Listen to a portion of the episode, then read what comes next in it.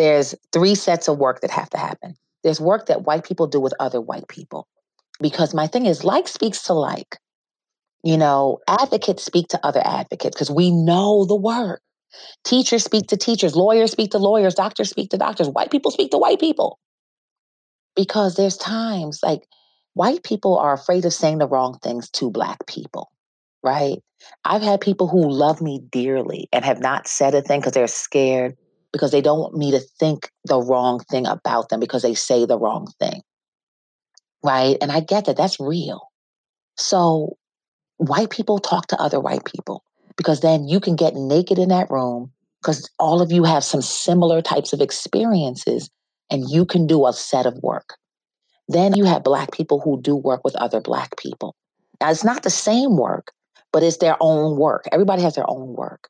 Then, once we've done this, the third leg of the stool, which makes the stool stand and be strong, is then we come together. But everybody wants to do that third leg first. And if we have not done our own work, it's just a setup from the get up for foolishness, or what I like to call fully wang and shenanigans.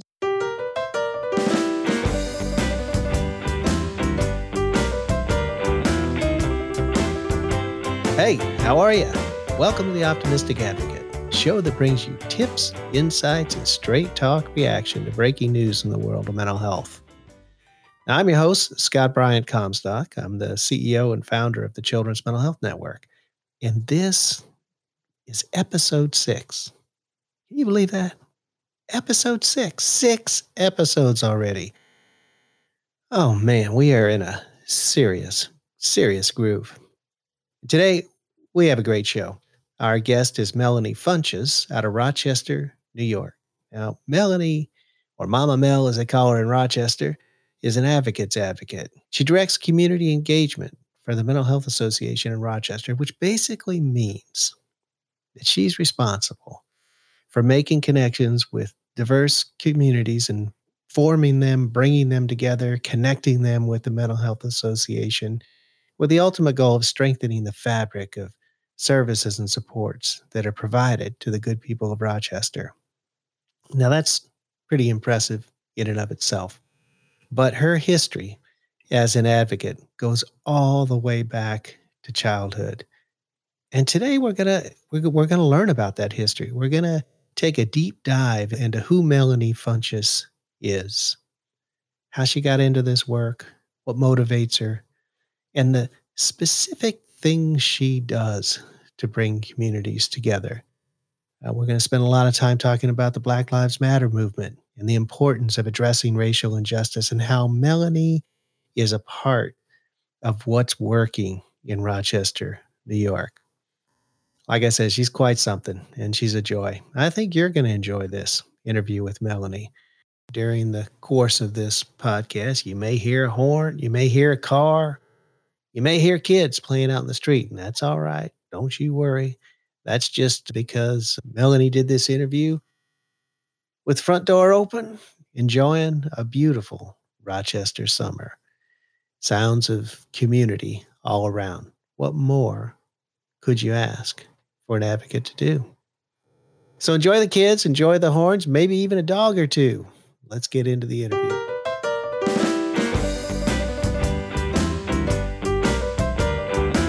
I started off the interview with Melanie talking about the early days of the Federation of Families for Children's Mental Health, which is where I first met Melanie. She was an advocate out of New York, and I hosted the national conference that we'd have every year. And the executive director, Barbara Huff, a white woman, and then you got me, a white guy, typically up on stage at this national conference that really the constituency developed into primarily an African American audience in those early days.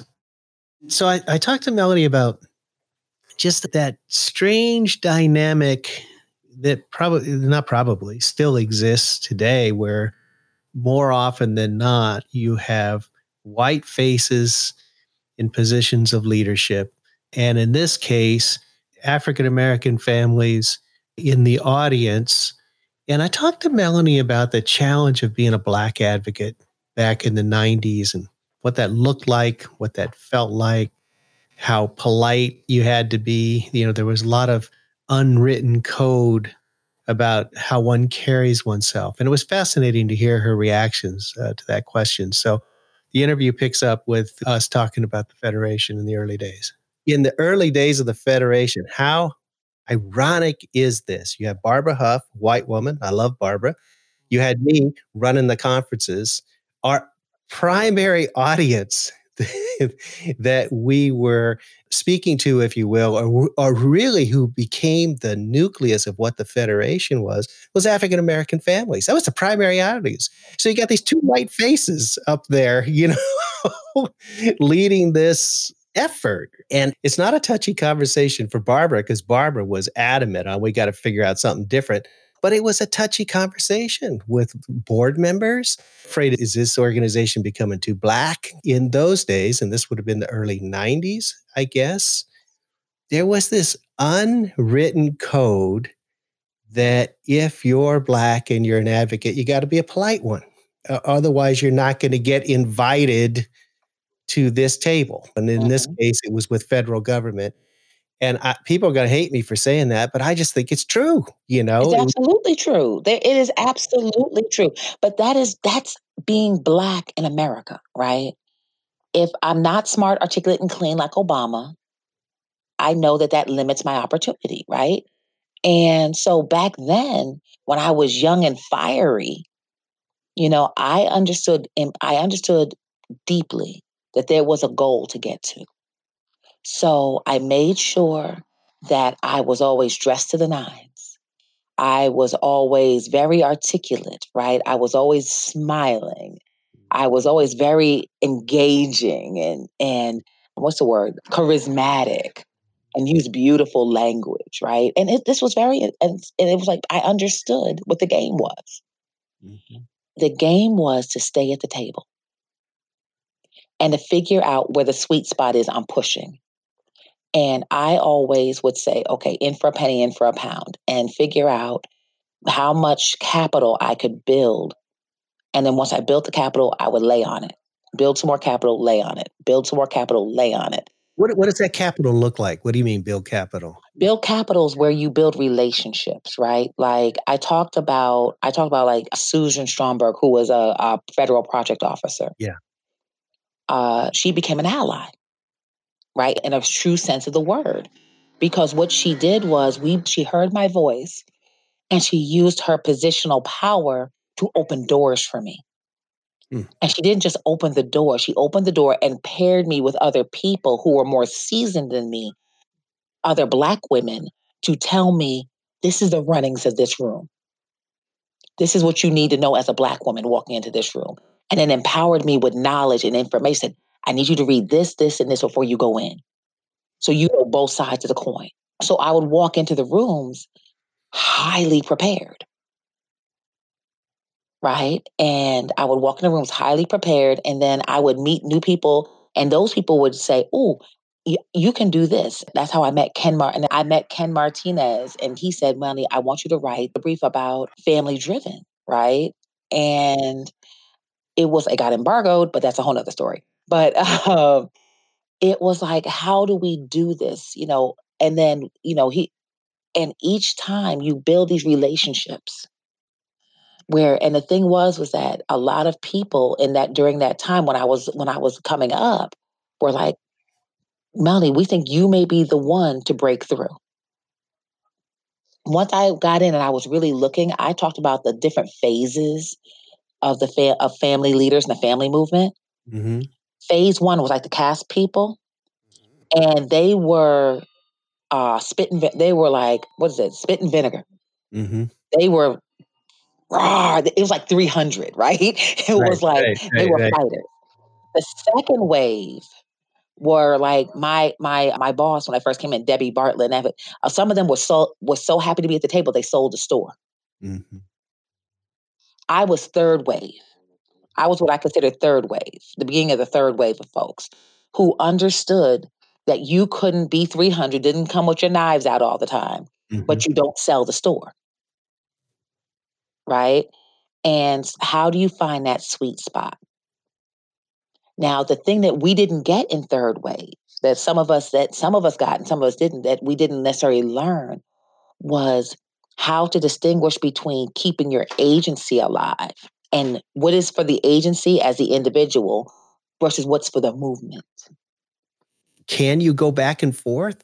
Can you be situational or do you have to be all one or all the other? Because I, I watched the family movement sell its soul, you know, to federal government. Yes. But here you are, people are telling you you're the one, you know, you're boy, that's that's a lot of that's a lot that's, of pressure. you know, but what happened was was that for people like me, I believe you have to decide. You have to draw a line in the sand and say, what are you going to do? Yeah.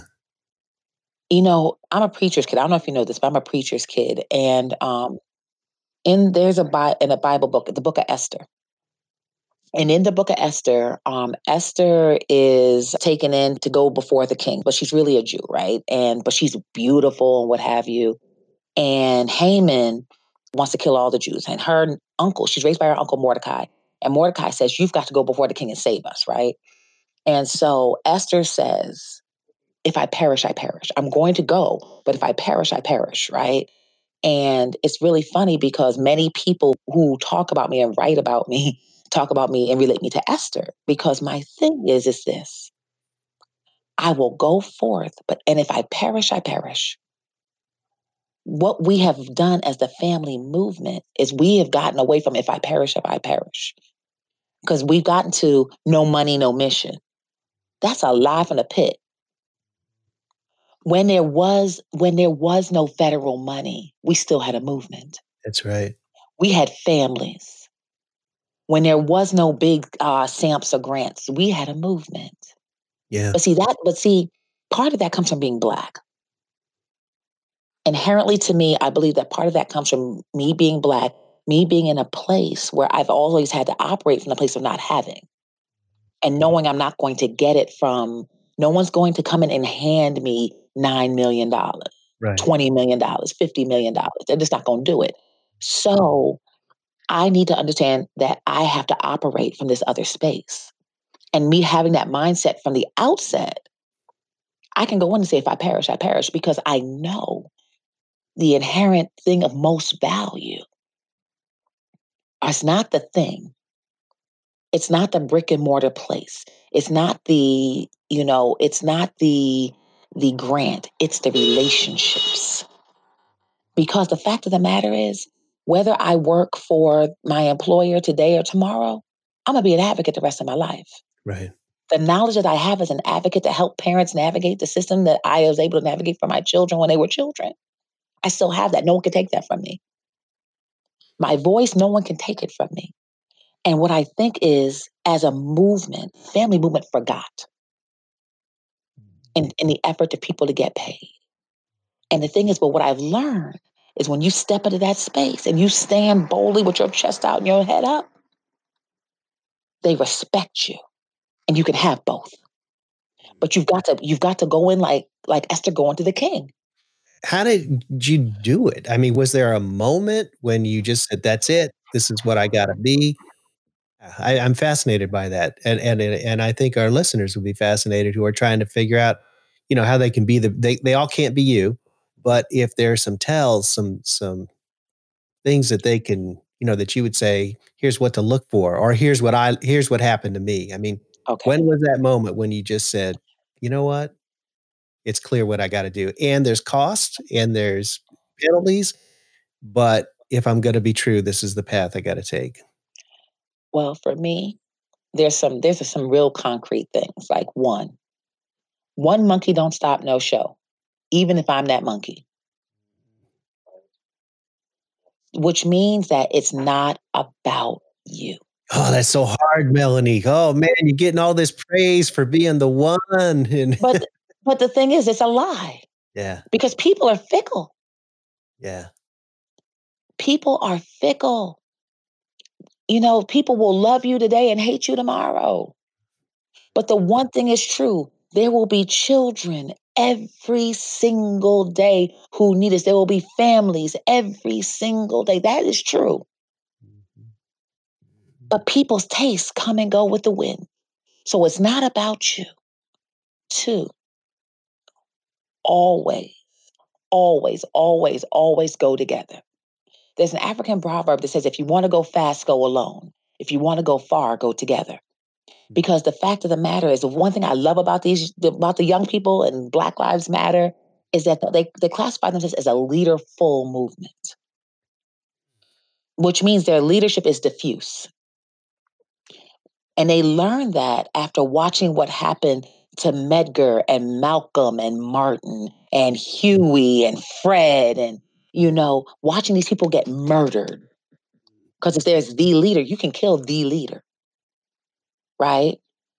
But if you have a diffuse leadership, it could pop up anywhere. And you never see it coming and you can't stop that, right? So, one, realize one monkey can't stop no show and it's not about you. Never has been, never will be. Two, always have others with you. And as you learn, you immediately learn master turnkey. Mm. Because something else that happened in our movement is that we were not good at telling the st- whole story, generation to generation, wave to wave. So the reason I was blessed is that people like Barbara Huff were still around. People like from Texas, Patty. Patty, Patty Durr. Patty Durr. There's so many of these people who were around and took time with me. Kim Williams took time with me. Oh gosh, so many names. I don't want to say, leave people out, but just like they took on on the family side, Regina Hicks and Barbara Bazron and and Miss Miss Vivian, Vivian Jackson on the government side. All these people took time and poured into me and told me the story. But once I was told the story, I was obligated to tell it because part of the culture, part and that's also part of the African culture is the oral tradition. So once I knew the story, I had to tell the story. So all the people that came behind me, all my advocates that work for me, they know the story. I'm like, understand, this is where this comes from. You are standing on the backs of people like Barbara Huff. You are standing on the backs of people who have laid their life out, you know, for this work. People who lost their, their own children in the midst of trying to do this work.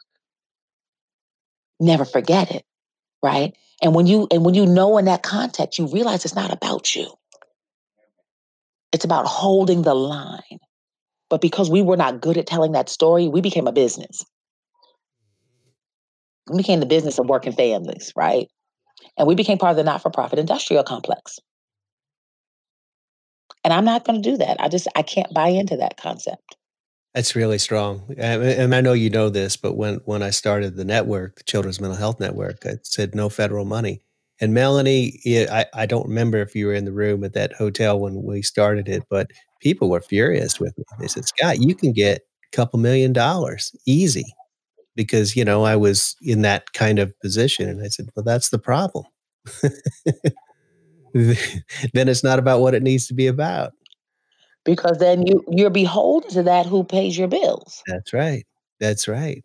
So g- getting that clarity for yourself, how did it make you different? That's kind of a weird question, but you know, just in terms of how you carry yourself, how you interact with people, what what gets you angry, what doesn't get you angry anymore. I mean, what's what's different when you make that? I don't know if it made me different or if it made the way people perceive me be different because I was always the same, right? But people, because I decided, I made a very willful decision that, you know, if I perish, I perish. Yeah. Because this is bigger than me. It's not about me. I've got other people that I'm building up and I'm sowing into. So if I get taken out, the movement will keep moving. Mm. right? I can always go home. it's like, hey, and you know, I went back to being an activist. Is where I where I've cut my teeth since I was a since I was a teenager. What were you doing as a teenager? Oh gosh.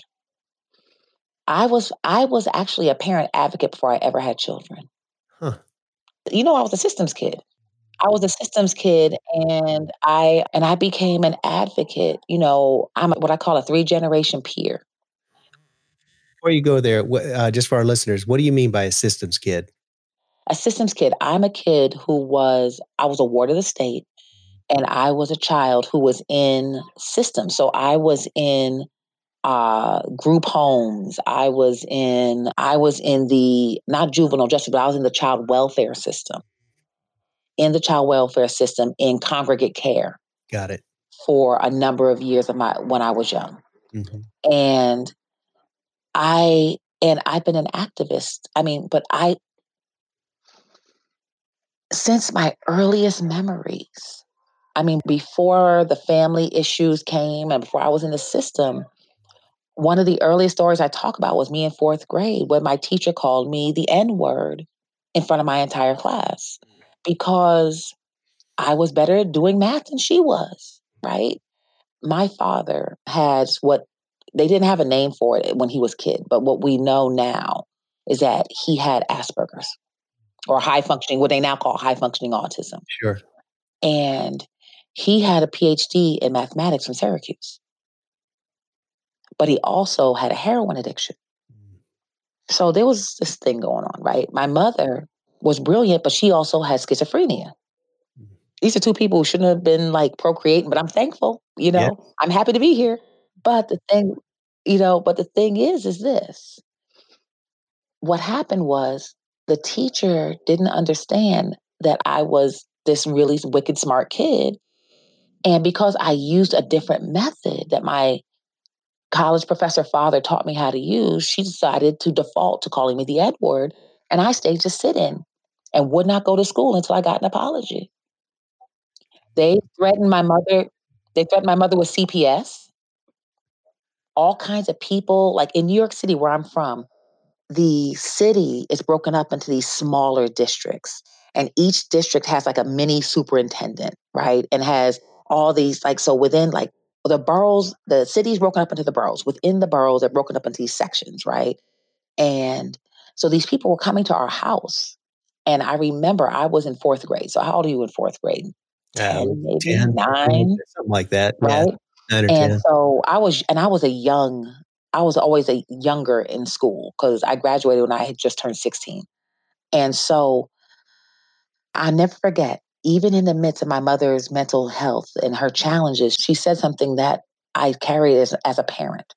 She said, they said, well, you know, we're going, you're going to go to jail from educational neglect. We're going to take her away. She says, if I don't stand with her now, everything I've taught her to this point is moot because she's standing on what I taught her. So I've got to stand with her as she stands on what I taught her. And it, and I think about being the child of a parent with mental illness. That's a thing. Mm-hmm. That that my mother had that level of clarity, right? But what it did is it that moment shifted my trajectory for life to say that I can advocate. Wow. Because I stayed out of school almost 100 days. Did you really? I and I literally took a cardboard box and wrote sit in on the cardboard box, put it in the middle of my living room floor, and I sat on it. I got up, got dressed for school every morning, took my books, and I sat in that spot every morning and I read all day long. I did math problems all day long. I read the daily news. I read the New York Times every single day. So I learned all day long. Wow. What'd your friends think? I mean, that is so badass, but I just, it's like, I don't know because I wasn't allowed to go outside. Oh, you weren't even allowed to go. Okay. Yeah. Because, wow. okay, because the rule in my house was if you were too, if you weren't well enough to go to school, you weren't well enough to go out and play.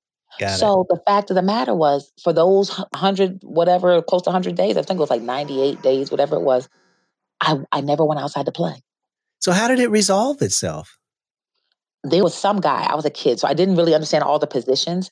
But some big guy from the central office came and he came to my house and I said, Did anybody ever ask my classmates what happened? Huh. Because the, my teacher kept denying that it happened. And by this time, a couple months, a couple months gone by, you know. Yeah. And I said, ask my classmates, because back then they moved us as a cohort. So these same kids, we've been in class together since kindergarten. Yeah. And so I don't know all of what happened, but by piecing it together, they came and they pulled all the kids in the class out, like away from the teacher. Right. And my friends told the whoever the the adults were that they recounted what I said word for word that I was telling the truth and that she was mad because I was smarter than her. That's what the kids said, right? And so once it was realized that, and I don't know why it took them so long to ask the kids because it was the 70s. Well, anyway, right. it took them so long to ask the kids, right? And so they asked the kids, and then they came back and they made a deal with my mom. They said, I wanted the teacher fired. That's what I wanted. Yeah. But I didn't understand about unions back then. Yeah. I didn't understand hey, it was that. Come on, Melody. You're fourth grade. You should know this, right? You know, I didn't know about unions. I figured you do a bad thing, you get fired, yeah, right? Yeah, That's what I knew. and so she went away. She left the building, and I came back to school. That she at the end of that school year, because it was almost the end of the school year. So they said she will be gone at the end of the school year. So that was my agreement. I came back, and I had to go back to her classroom. Wow. She, I'll never forget. She said to me, Well, you think you won. But guess what? You're going to be retained, which means you're going to be left back. To which I said to her, I said, Oh, you do not understand. You can't leave me back. I have a 12.9 reading and math level. There's no way you can retain me. oh, oh, adults hated me. You are a beast. I was a, I was a, I, I was a terrible child because no, because my parents, because of their own mental stuff, sure. yeah, they always related to me as an adult. Okay, yeah. So I didn't know, like, I would go out and play with my friends, whatever. But when I talk to adults, I talk to them as if I was another adult. Right. right. And so, and and within my family, because I was so smart, right? They thought it was cute because I wasn't disrespectful. I was just I spoke to them as equals. What I read the same newspaper yeah. they read. Yeah. So she was angry as hell. But the problem with that was I had this reputation now as being this uppity black kid. Yeah. And I ended up leaving the school the next year because it was like, it followed me. They were like, well, what are you going to do now? And it's like, right. And the thing is, y'all don't think it's a problem that you could call a little kid an N word? it's like, yeah. Wow. So, I mean, that's what set the trajectory for my life. And I've been doing this ever since. Let's talk about Black Lives Matter with all that's gone on. Not only the horrific killing of George Floyd, but then we have this little thing called a pandemic, and we have the the racial inequalities and who's being impacted, and the fact that as a country we don't really want to look too closely at all. So we got all this stuff going mm-hmm. on. So talk to me about what you're doing in Rochester and uh, what that looks like. I've become really laser focused in talking about healing because what I've realized is having been part of these movements is that the last time, like around Eric Garner and you know, and Mike Brown, that that uprising, right? Our young people were dying and by their own hands. Suicide among activists was ridiculous. People don't even talk about it but the suicide among activists was really high. And because what I learned from that time was because we didn't put self care on the front end. We didn't teach self care on the front end. We didn't teach healing on the front end. So what I've chosen to use my time for, because I I told them, I told the babies, at home I'm known as Mama Mel. That's my that's my street name at here at home. Mama Mel doesn't march anymore. Mama Mel got bad knees, so Mama Mel doesn't march anymore. But Mama Mel creates healing circles. So I'm I've been creating all these different healing circles that are operating around the community. There's uh, what we call emotional emancipation circles. They're not my model. The Community Healing Network and the Association for Black Psychologists created these circles called emotional emancipation circles. I heard about them several years ago and I had a hard time getting funding. But a year ago, this time, I was able to secure funding and got a team of people trained. And the people came, we did a training, and then you have to do the set of circles yourselves. So the whole facilitator team went through the circle process. And so it took us a couple months to go through it ourselves. And just as we were getting ready to launch, COVID hit. So everything got shut down. So I have this set of trained people and this great model for this. And so we are like, okay, let's see what's going to happen. And, you know, we'll say we're going to, we'll wait till after COVID because it's designed as an in person model. Right. And so we're like, okay, we'll wait, we'll wait. And then George Floyd happened. So we said, okay, we've got to do something. And we said, okay, we're going virtual. Literally, I got a couple more of the trained folks. I said, kids, guess what? We're about to have some healing circles. And we meet every other Thursday night. It's it's strictly for people of African descent. And they come in two hours and we process this stuff. And then after when we that first weekend of real uprising, we had violence here, like there was all over the country. There were things burning and what have you. And I remember that next morning, that Sunday morning, I was on a call um, with the mayor and some other folks. There was a whole bunch of us on a call. And because I'm a member of a group here called the Black Agenda Group. And we are a group of citizens who've come together around an agenda for the Black community. So I, that's why I'm on this call. And they're talking about how to clean up, right? How to take care of the businesses clean up. And we get to the end of the call, and I'm like, well, what about the children? We have a city full of traumatized children who've watched their city burn. Mm-hmm. And we have children who are out there protesting, got hit with rubber bullets because I was there. Mm-hmm. I was there the day before on the line. And because I'm mama, the the original set of activists who are now the leaders, they we have a rule. Mama Mel goes home. They send me home because they said they they don't want me to be in a place where something happens to me and then they're going to fight. So we're like, okay, I go home. So I'm watching what's happening to my children. They're being tear gassed, they're being hit with rubber bullets while they're standing and singing. So I said, something has to be done. So I put out a call. All the youth people, we all come together. Literally, eight o'clock is this meeting. 10 o'clock, we're putting out the call. Noon, we're saying we got to do a healing circle. Four o'clock that afternoon, there was a healing circle with 20 kids in it and four adults. And that circle has been meeting on Sundays. And so, what I'm doing now is I'm working on bringing all kinds of healing things, teachings, and all these things to help the community learn, understand, grow, and heal. So that's that's the work I'm doing now. I don't have enough capacity. That's my challenge now. So the, the need has gotten so it like giant mushroom cloud. So I have all this need, but not enough capacity. So I'm here trying to figure out, all right, if I put people here, because I can't burn out my people. So I said, if I put people here, put people here. If I do this, I do this. So that's what I'm doing now, trying to meet the need for our folks both of healing, but this deep need of education to understand what is happening and understand why it's happening, understand its place in history, and just help our people understand who they are and why why is this happening. And so that's that's what I'm doing in Rochester right now. Can you talk about what white people need to be doing? My thing is is this, okay?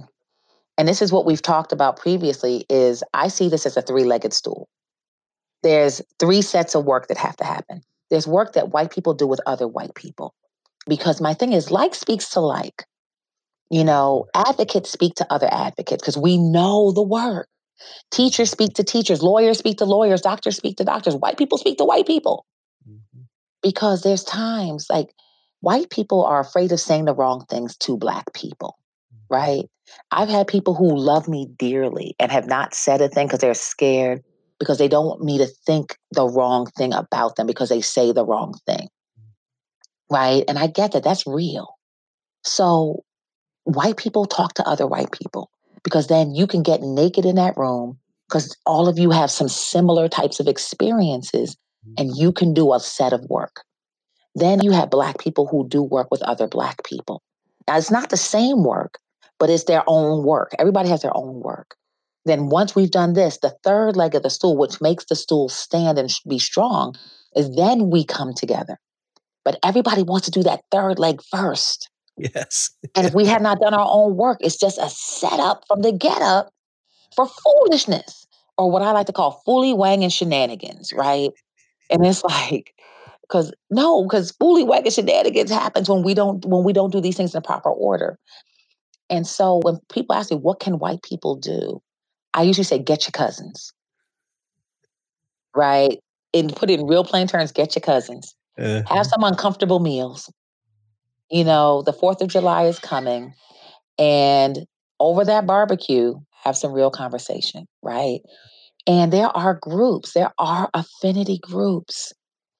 There are some, I, one of my best friends, who happens to be a very privileged white male, Run does some incredible work with very privileged white males. I mean, he's incredible. His name is Dan. He is one of my like closest friends in the world. He's one of the first people who ever called me Esther, right? I tell people I turned him like Twilight, right? It's like because when we met our first meeting, I called him a poverty pimp. And he didn't know what that was. And rather than to be offended, he leaned in and tried to learn. Tell me what it is. What's a poverty pimp? A poverty pimp is someone who comes in the community and makes money off of poor people without really providing anything of substance to help poor people come out of stop being poor, come out of their situation. So it's like I mean, like a pimp, pimps who who pimp uh, sex workers, right? And the sex worker does all the work, mm-hmm. gives the pimp the money, and and the pimp gives the sex worker this fallacy of protection and care but it's not really anything to help lift the sex worker out of their position right? Right. The poverty pimp does the same thing but it's in the context of people in poverty. Got it. So you turned him around on that? He did a lot of work. Mm. the key was he was open. When we met and I said this, it, it was enough to arrest him, arrest him like, wait, mm. because I think I'm a good person. I'm here to do good things. Why is mm-hmm. she calling me this name? What's going on here? And in mm-hmm. that, he was able to stop and hear in a new way. You know what's interesting, Mel, is I, I, am thinking about that the the line of uh, "get with your cousins." You know, you and I come from the system of care world, and all the money that was spent on cultural competence training, and nowhere in those trainings was the concept of get with your cousins. it was all that third leg of the stool. Let's just yes. let's just hang out over on that third leg. Absolutely. S- Systems Care had a leadership institute. And when I went there, I went to the Leadership Institute years and years ago, and I learned about um, technical versus adaptive leadership. Uh, and because it gave me language yeah. for something I knew that I knew about, right? I knew what I was doing. And what we keep doing is with, with the work that Systems of Care did around cultural competence. What cultural competence does, it puts technical solutions to adaptive problems. Yeah. We put paper and pen solutions to add to problems that are about thoughts, attitudes, and behaviors. And that's why we had such a hard time moving. It's not that we don't need both, we need both. But we've got to do this, the adaptive work. You can't do the technical work in the absence of the adaptive work because it won't go anywhere. Mm-hmm. And we've spent tens of millions of dollars because no one will say, get your cousin. And I first said it about during during the last wave of this. In fact, yeah. it was the last wave of I don't know which it was Philando Castile, whether it was Mike Brown, whether it was Eric Garner. I don't know which one it was because I'm out here every time. And I said, it was another thing where white people said, What can I do? I said, yeah. Get the doggone cousins, right? I'm tired of y'all. Go get your cousins. because y'all, because what it is for white people in this work, it is it you want to be with us because you know it's safe with us right because we're of like mind and mm-hmm. you know we get to be the good white people mm-hmm. and it's all that stuff that feeds that thing the hard work on both of our sides is to get with our own people and have the conversations that need to be had like on your side is having the conversations with your cousins and saying that you know we should not have to legislate people's humanity Mm-hmm. On my side is helping people understand that black on black crime is not a thing. about proximity based crime based on systemic racism, redlining, concentrated poverty, underfunded schools, and how to help people understand that what the behavior, what, what we call mental health, the antecedent action, mm-hmm. the thing that precipitated the behavior, and how we cannot get rid of the behavior till we meet the unmet need. You know, and at how and how to get away from this narrative that says that we are inherently violent right. when there is no evidence of such, right? Yeah. And so there's these hard conversations that we both must have within our community so that we can come together with an with a shared understanding and come to this thing that you talk about, Alicia, about shared truth. Are you seeing any evidence of moving in that direction in in your work in Rochester, or is that still a work in progress? I'm looking for for uh, you know examples of where you're authentically at that third leg of the stool as opposed to the shortcut method which is what we've done for so many years yes and no because it's always both and it's never yeah. either or it's always both and yeah there are some incredible incredible groups of white folks doing their own work on their leg there's some incredible groups of black folks some of them i'm part of who are doing work on our leg and we do get to come together like when you see the rallies here. They feed people. So we've got folk from Food Not Bombs coming, bringing the food. We've got folk from, you know, Court Watch. And we, we have all these folk who come together and they've done their own work. So they're not these white people who've come together from other movements. Mm-hmm. Right? Yeah. From other, like Food Not Bombs are the food stability people. These are the people who are working on food deserts and things like this, right? They come and make sure that people get fed and have water at these marches. But they've done their own work. They've done their leg work. Yeah. And they're constantly doing their work. So they come and it's not this white savior thing. They're coming in as a co-conspirator to say, what can I do while you do this hard work? How can I support you back here, not centering myself, but be here truly in a support position to help you? We've got folk who come in as medics, right? I shout out to the medics, all the med- the movement medics out there, right? Mm-hmm. And a lot of them are white. And they come in, but they've done their own work. You know, there's some of some of these people, like a lot of them are, are socialist people and all these other people that usually don't see black people in their spaces, but they've done their own work. And they come in and they're like, no, we're in here in solidarity with you. And, you know, a, a, white friend said to me, You know what the most important thing I can do for you while we're making this movie? He said, and I said, What? He said, Go get coffee. Mm-hmm. Because we're gonna be up all night. And it was it was profound because what he said was it wasn't to bring my ideas and show you how we could do this better. Use my strategic plan. Go get coffee. Yeah. Because we need because we need the coffee. Somebody got to do it. Yeah. Yeah. So, I mean, that's, I mean, is, are we still growing here? Yes. Are we still facing deep challenges here? Absolutely. But I'm seeing glimmers because our work is multi generational, right? You know, here, like the group that I'm part of, the Black Agenda Group, we did a declaration of racism as a public health crisis, right?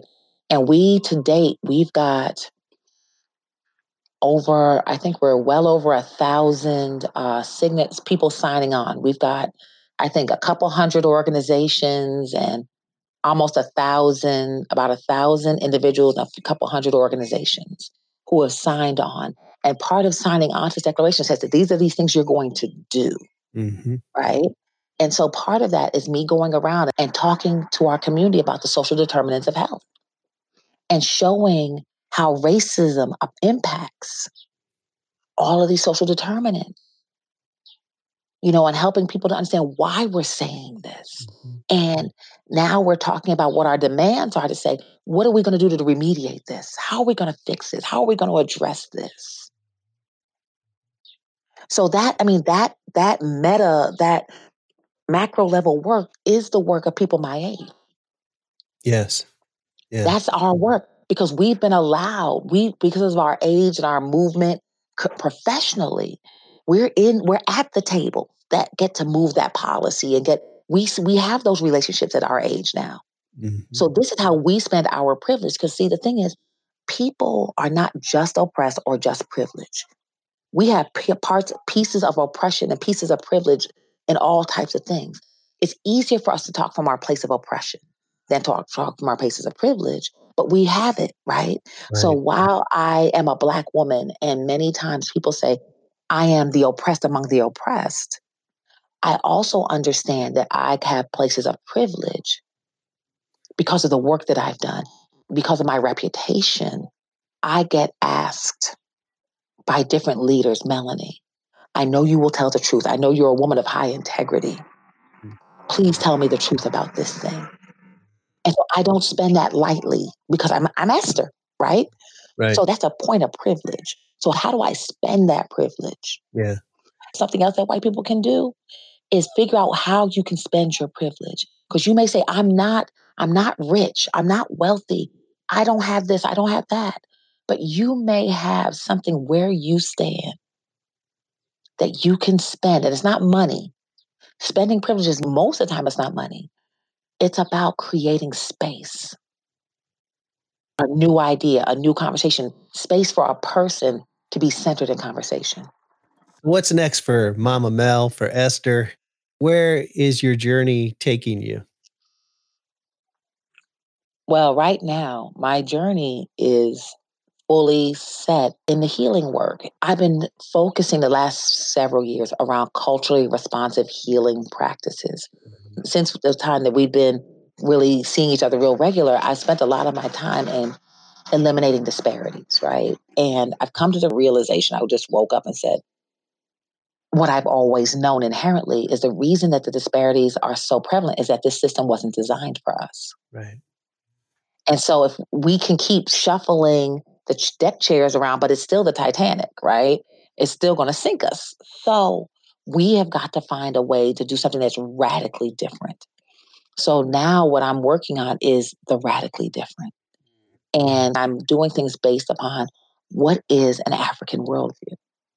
What is the worldview of Black folks? So I said, let me go back and find out what the old way is. Mm. And in researching the old way, how do we build healing based upon the old way? And the thing is, we do, and these are a lot of things that Black folks just do, but because of the Ma'afa, the, the Ma'afa, the transatlantic slave trade, and our journey here, we have these behaviors, we have these traditions that we don't know where they come from, but they're truly African mm. that have been, that have been sewn onto our ancestral memory, and we just do. So what I'm doing is trying to link these things together and bring them up so that we can see how they're healing and become very intentional about them. And it's something that's not clinical all the time. There's some people who've done some real great clinical work around this, and I want to bring all these things together mm-hmm. to do that work. Because what my theory is, is that if we put all these things together, that we will see real changes in outcomes mm-hmm. for children, youth, and family. This work that I'm doing is completely community based work. If you want to go on Facebook, there's a group called the Greater Rochester Black Agenda Group. So if you go to the Greater Rochester Black Agenda Group Facebook page, we do a live uh, Facebook broadcast every Tuesday night, or like on most Tuesdays from six to eight. And you'll be able to see, like you'll see, I talked about the emotional emancipation circles that we're doing. There's healing, which are traditional healing circles. You'll see information about those up there. You'll see all kinds of stuff on the page. And that is where I post a lot of this kind of work. All right, last question. So if you could have a Zoom call with anyone the the the person that you would most like to have a Zoom call with and why? So who would that be and why? anyone living or dead or just or dead. anyone living? Living or dead.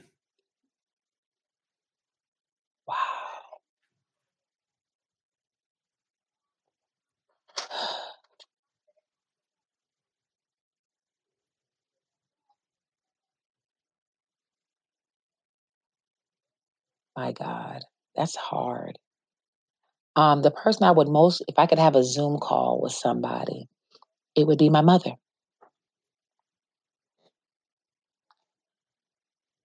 Because even though my, this is my adopted mom, my, she passed away uh, about 15 years ago.